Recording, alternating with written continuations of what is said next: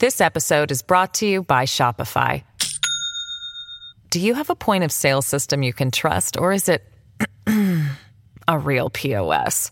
You need Shopify for retail. From accepting payments to managing inventory, Shopify POS has everything you need to sell in person.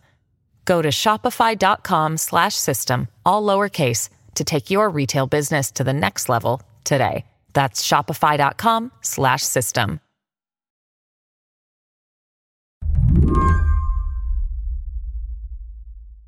Let's start with the saga of rainbow fentanyl.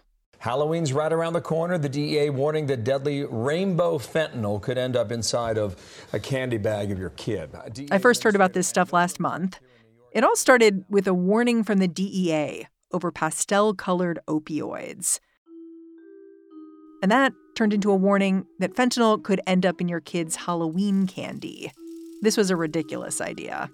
It looks like candy. And in fact, some of the drug traffickers have nicknamed it Sweet Tarts, Skittles. It has nothing to do with candy, right? To be honest, I mostly heard about rainbow fentanyl because people in my social media feeds were dunking on how quickly it got spun up into a political weapon. Like, this is Ronna McDaniel, the chairwoman of the Republican Party, appearing on Fox News in what is theoretically a segment about the November midterms. Every mom in the country right now is worried. What if this gets into my kid's Halloween basket? You're talking about the rainbow. The rainbow fentanyl. What if my my teenager uh, uh, gets this? I'm talking to you about rainbow fentanyl now because to me, the way this story spread was instructive. It morphed in this way that a lot of stories about drugs do from a real fear about a drug that is dangerous to a manufactured one.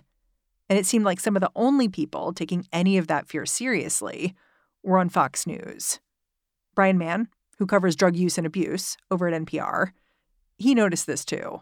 It sort of almost for a moment felt like the old days of drug war, just say no narrative. Be very afraid, be very, very afraid and of course at the kernel of it that's because there is this scary thing happening out there um, and and the republicans really did find a way to sort of you know insert that narrative into their talking points. Brian says it seemed to him that republicans backed democrats into a corner on fentanyl and they haven't let up. Here's what i think i've seen.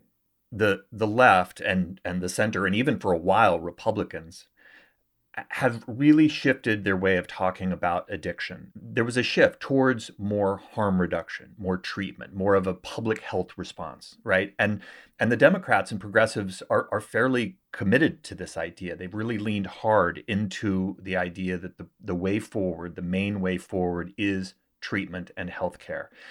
And that's left them pretty exposed, right? That's that's a sort of soft on crime narrative that Republicans were able to pounce on. Now that the election is over, do you think this narrative of fentanyl as a kind of boogeyman is going to go away? And do you think it should? Look, I, just factually, fentanyl is is really horrible. It is a boogeyman, and what's more, here's the thing that is really important for people to understand: is it's killing young people. So you're saying this is not going to go away? It's not going to go away. I mean, we just saw a new report that shows that in in some states around the country, fentanyl is the number one killer of pregnant women and women in the first year postpartum after delivering babies. When you kill teenagers or people between the ages of 20 and 40, the way that fentanyl is doing, that has really profound effects on communities. It affects people who are supposed to be entering their working lives, starting families, building communities. Today on the show, fentanyl isn't going anywhere. Why staying silent about it is not an option. I'm Mary Harris. You're listening to What Next? Stick around.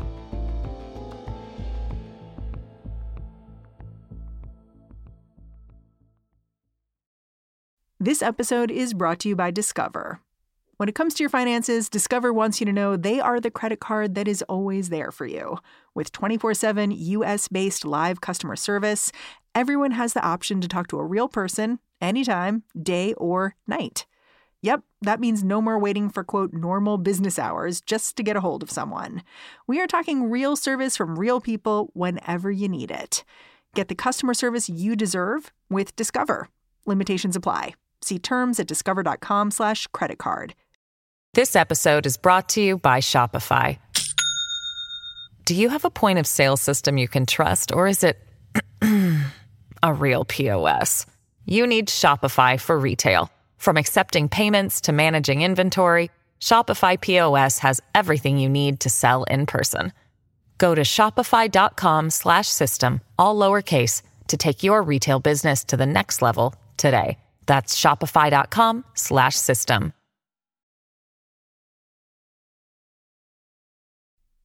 When I called up Brian Mann to talk about fentanyl, there was this story that loomed large in my mind. A few weeks back, the Wall Street Journal published an article describing the overdose deaths of three people in New York City back in March of 2021. These folks were well educated, high achieving, and they were young 26, 38, and 40. They had all ordered cocaine off a DoorDash like service, and it had been laced with fentanyl. Brian says in the past, he might look at a story like this one and think it could be fear mongering. Now he doesn't think about it like that, because these days, three quarters of all drug involved deaths involve fentanyl. One of the things that I'm really reporting on now is that for the first time that I can find, we're really in a space where if you take hard illicit drugs, whether it's cocaine, whether it's a, a, party pill at a dance, whether it's, you know, something where somebody says, hey, this came out of my mom's medicine cabinet, it's very real that that can kill you. We actually have entered the world. I don't know if you remember if, if your age, but back in my day, you know, sort of the Nancy Reagan just say no narrative, you know, just don't do drugs. It's deadly, deadly stuff. Well, you know, it turns out a lot of that was hype drugs were bad. Yes, they hurt communities and they hurt people, but they usually weren't fatal, right? Most people recovered from crack. Most people recovered even from meth. And now it's different. And and this is a big challenge as, in part because so many people have lost credibility in talking to young people. It's a big challenge now coming to them and saying, "Listen, you need to wake the hell up." And I have this conversation with my own son. He's in his mid 20s. He lives in New York City he's living a good young life. And and in the past you know drug use has been part of that american experience experimenting kind of figuring stuff out and, and playing a little bit and playing a little risky at times. And i think that is a big part of the story. I talk to young people all the time who are still ordering cocaine from a dealer they think they can trust. Um, you know they're taking a pill that looks exactly like it came from a pharmacy and they're getting hurt really, really badly. And so, um, you know, that is, I think, at the core of the story. Can you just give some basics on fentanyl, like what it is and where it came from? It's a synthetic opioid, right? Yeah. That's right, and and it's been around for a long time. I mean, you know, if you go to the hospital and you have a severe injury, there's a really good chance that you will be given fentanyl because it's very powerful. It's very effective at at easing pain. Um, but uh, over time, uh, the Mexican drug cartels have realized that this is also a really cheap, easy to manufacture street drug. And so uh, it's been slowly trickling into the American drug supply over the last 10 or 12 years. But really, over the last five years, it's gone everywhere. Did it really start with the Mexican drug cartels? Because my understanding is it's come from China as well, and it's pretty easy to manufacture domestically. Yeah, it is. That's right. And and you're absolutely right that China provides most of what are called the precursor chemicals, the, the raw ingredients that go into fentanyl. And for a long time, some of the actual fentanyl was coming from China, and people were cooking fentanyl in the US just like they were cooking methamphetamines in the US.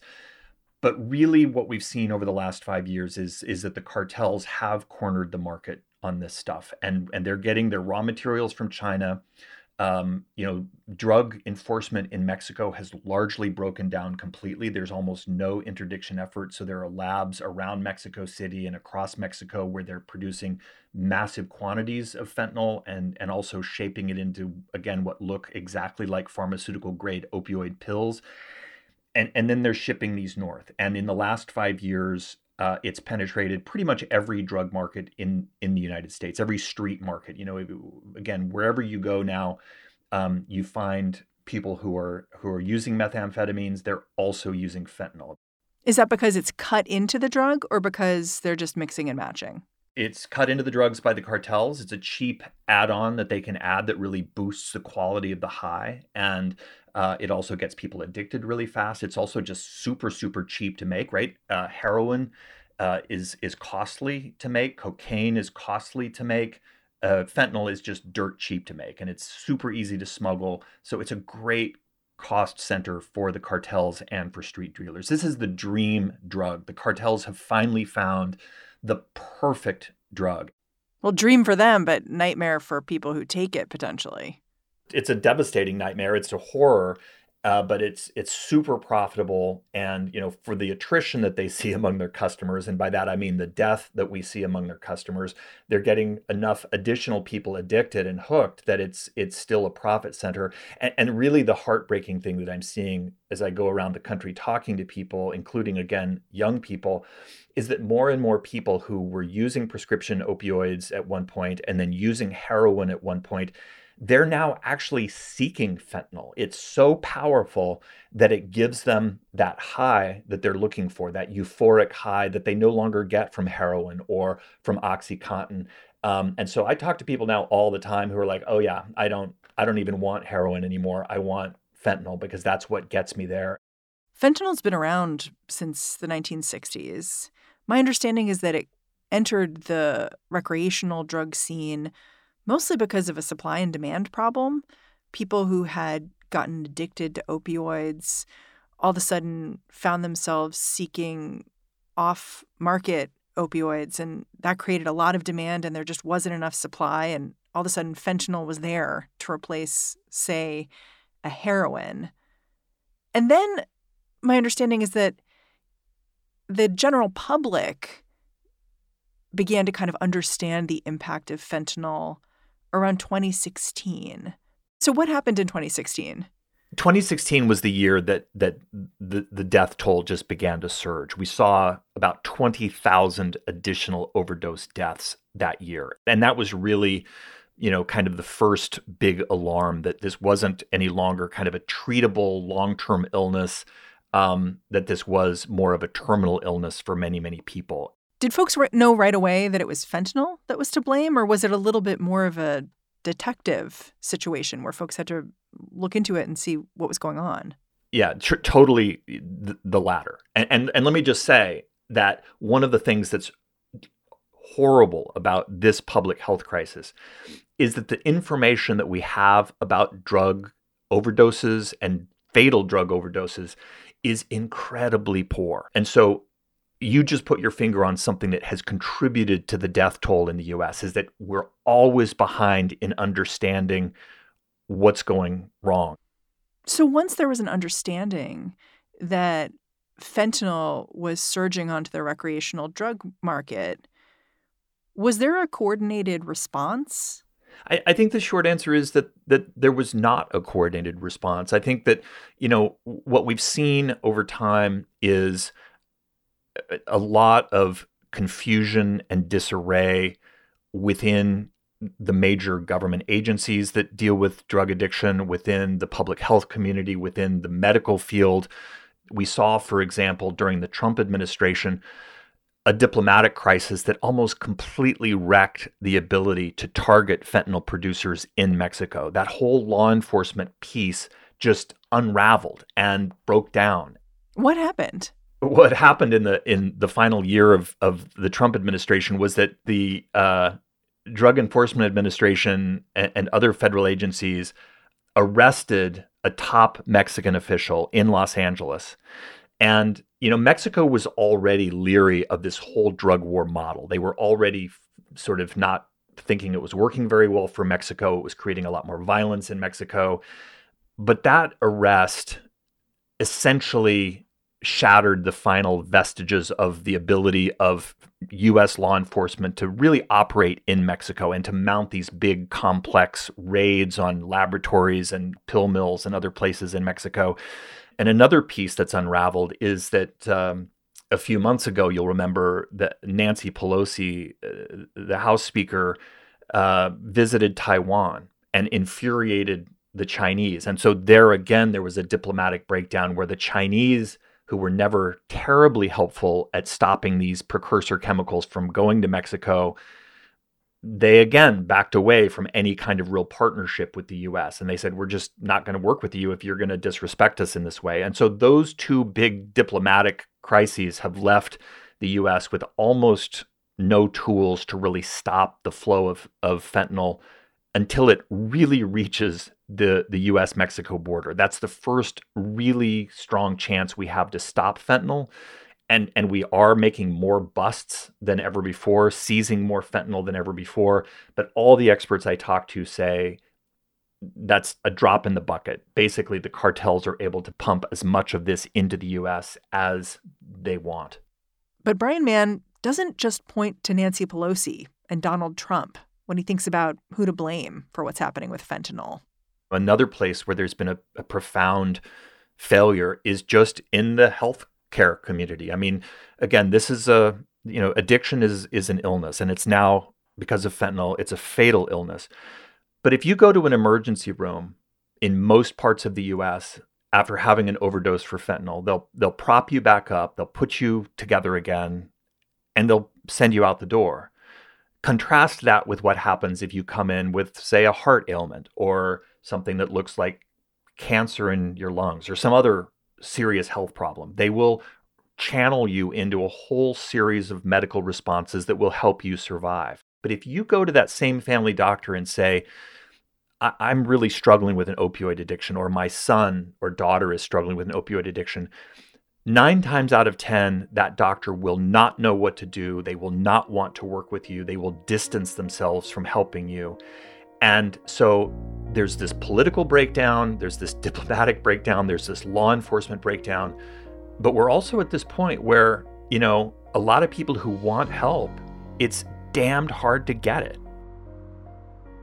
After the break, even though fentanyl is coming across the Mexican border, building a wall will not stop it.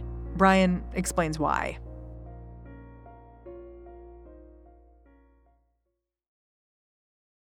Many of us have those stubborn pounds that seem impossible to lose, no matter how good we eat or how hard we work out. My solution is PlushCare.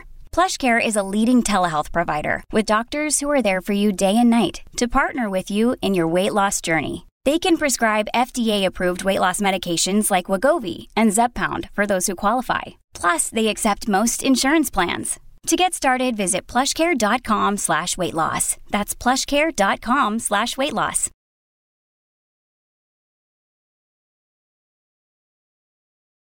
Can we talk about the politics of fentanyl a little bit more? And I want to do that because you've been pretty clear that a lot of the fentanyl is coming from Mexico, is coming across the border. But I wonder if, even given that, you think the way Republicans have linked fentanyl to the border is fair. A lot of what Republicans have said about the border, based on our reporting, is just factually wrong. And the, the main connection where it is factually wrong is that they've linked it to undocumented migrants, right? That this is a problem where they say that people streaming across the border seeking refugee status or coming to the US to work, that they're the prime vector for fentanyl. Now, the DEA is warning that a massive influx of migrants will lead to a surge in mass fentanyl overdose events. The fentanyl crisis is a, a, public health issue, and a majority of it is coming across the southern border. So, how is fentanyl affecting your community? Fentanyl is at everyone's doorstep because of that porous border and because of what the cartels and how much supply they are moving across the border, the, the southern border. And of course, it's infiltrating every single community in the United States. And it really does look unequivocally true that most of the fentanyl coming in is coming through uh, ports of entry. It's being smuggled in in you know in trucks, in you know cargo shipments, things like that. It's a business. It's coming in like I don't know everything else that comes in through the US border to go to Walmart. That's exactly right. And and and there's a supply chain that the cartels have created that's pretty reliable and pretty dependable. I will tell you just one, you know, funny story is that during the pandemic when a lot of that supply chain was really disrupted, um, one of the problems that the cartels had was that they were generating so much money in the US uh, from selling fentanyl and other drugs that they were having a hard time actually shipping the cash according to the DEA and other law enforcement I talked to. The pandemic was shutting down a lot of their typical routes. It was hard. They had supply chain problems just like everybody else. And, and cash was the biggest problem. You know, fentanyl is so you can ship it in such micro amounts. You know, one person on their body can carry enough fentanyl that you can cut it later in the US to, to supply a whole city, right? So getting it into the country is really, really easy. Um, you know, getting the cash out, that was a little bit harder. Um, but I think that so so I think that's one of the most inaccurate things that Republicans are saying. I think the the next thing that is really challenging about the Republican narrative is just, you know, what would the answers be? At one point, there's been a lot of good reporting that near the end of his time in office, then President Trump was talking about firing missiles into the into Mexico to to bomb uh, some of these drug labs, to hit some of these fentanyl labs and, and, and blow them up. Well, you know, that's crazy. That's not going to happen. But that gives you a sense for just how few options there are on the table. And so that's really the thing that is is really at the heart of the Republican narrative that I can't sort out. Like, okay, so if you think the Biden administration is getting this wrong, what would you do instead? The answer that I generally hear is we would build a wall but again, most of these drugs are coming in through legal ports of entry already. So, what would a wall do? And I can't get answers to that question. I mean, the Republican talking points do remind me of the crack epidemic a little bit, in that talking about fentanyl as an issue having to do with migrants in particular in Mexico, it just racializes what is a public health issue. I think race always comes into drug policy questions in the U.S. It's an inevitable part of the the conversation, um, and I also think just you know many of the public health experts who I talk to, the addiction treatment experts who I talk to, they say that if you aggressively recriminalize addiction and re-stigmatize addiction, you are going to cause a lot more deaths. And I think that is one of the concerns. You asked earlier in our conversation whether this Republican narrative is going to survive beyond the midterms. And I think this is one of the things I hear from a lot of people. They're really worried that long after the votes are counted for 2022, we're going to be seeing um, basically crack style laws around fentanyl, where carrying micro amounts of fentanyl will get you mandatory minimum sentences, will fill prisons up with people for carrying small amounts of, of this very powerful drug. Um, very little evidence that that will help save lives or stop addiction or stop people from using fentanyl. A lot of evidence from past history that it will mostly target people of color. It will mostly target poorer white Americans um, and have a really disproportionate impact on those parts of the community. In my conversation with Brian, we kept circling around this one point again and again that while stopping overdoses is important, resurfacing nasty drug war tropes won't do that. So I asked for some practical advice, especially for people like me raising young kids. In doing my reporting, one of the things that I really try to do, because I, I'm I'm well aware that I'm one of the many gloomy, gloomy reporters out there talking about really depressing stuff. And and there's a tune out factor. People are just like, you know, I just can't do anymore. Right. So so what I really try to do is I try to talk about things that might really help and what are the policy solutions that do seem to be moving the needle a little bit. Um, one of them is communicating with young people in a really honest, factual way. Even now, even today, most people who experience addiction do recover. They do get better and they go back to having a healthy, productive life. And there has been a decline in addiction and, and, and heavy drug use among younger people, which is really hopeful. Unfortunately, they're still dying at much higher rates because the drugs are so dangerous. But there is also a lot of evidence that there are other answers to this public health crisis. And let me just name a couple of them. You know, there are now medical treatments for addiction, for for opioids in particular, but other things you know that are really effective you know narcan and naloxone that reverse overdoses so they they don't become fatal there's more efforts to get that drug out onto the streets, out into communities. And, and there are other drugs that can really help people avoid relapses into addiction. A- another thing that often doesn't get talked about enough is that um, the Affordable Care Act, Obamacare, which has been controversial for a lot of reasons, is actually the prime mover of addiction treatment in the country. And it's been very effective. It's probably saved more lives than any other single policy initiative in the country simply by funding much more addiction treatment. So eh, the, the good news here is that there are treatments, there are strategies that that really can affect this deadly curve. I, I this to COVID. You know, we knew some things that could really save lives during COVID. A lot of those strategies got lost in the noise, they got lost in the culture war debate. But when we carved through, we really could say, you know, get vaccinated, wear your mask, do some social distancing. There are some similar, very affordable, simple strategies that can really help here if we can keep talking about those and if we can get people to pay attention to those. Um, it, that's not going to be easy.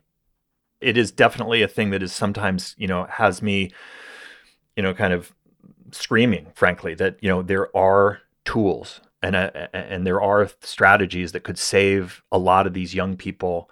Um, probably the best strategy is not to recriminalize them and to drive them underground and to force them uh, in, into hiding to continue their drug use in secret.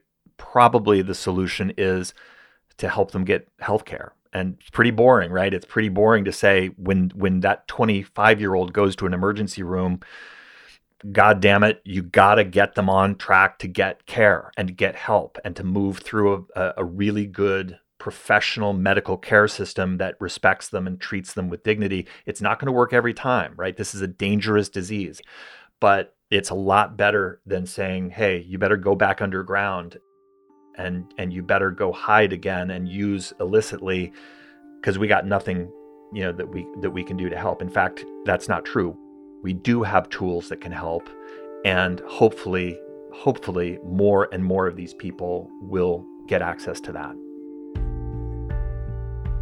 Brian mann i'm super grateful for you coming on the show. Thanks for giving me all this context. I really appreciate it.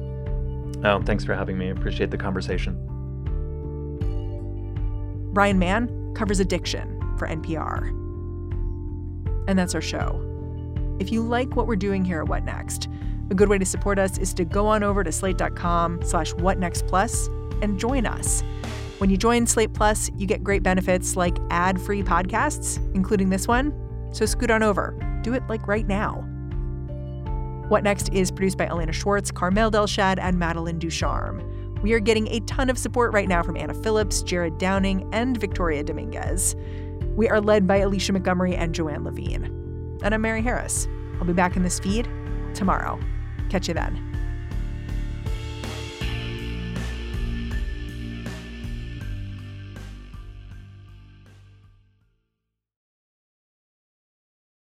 This is the story of the one.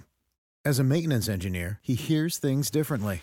To the untrained ear, everything on his shop floor might sound fine, but he can hear gears grinding or a belt slipping. So he steps in to fix the problem at hand before it gets out of hand and he knows Grainger's got the right product he needs to get the job done, which is music to his ears. Call, clickgrainger.com, or just stop by. Grainger, for the ones who get it done.